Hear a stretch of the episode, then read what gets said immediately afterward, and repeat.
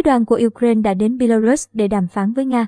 Chuyến đi tới Belarus của phái đoàn Ukraine được thực hiện một ngày sau khi Tổng thống Volodymyr Zelensky khẳng định ông cần tận dụng mọi cơ hội để đảm bảo hòa bình cho Ukraine. Hãng Sputnik News ngày 28 tháng 2 đưa tin phái đoàn của Ukraine đã có mặt ở Belarus để tiến hành đàm phán với Nga. Chuyến đi được thực hiện một ngày sau khi Tổng thống Volodymyr Zelensky khẳng định ông cần tận dụng mọi cơ hội để đảm bảo hòa bình cho Ukraine. Văn phòng Tổng thống Ukraine đã xác nhận thông tin Kiev và Moscow sẽ tiến hành đàm phán vô điều kiện tại Belarus. Cuộc đàm phán là kết quả của cuộc điện đàm giữa Tổng thống Zelensky và người đồng cấp Belarus Alexander Lukashenko. Báo chí Ukraine đưa tin dẫn đầu phái đoàn nước này sẽ là Thứ trưởng Ngoại giao Mykola Tochitsky. Trước đó, Điện Kremlin cũng đã xác nhận Ukraine đã đồng ý đàm phán tại khu vực biên giới Belarus.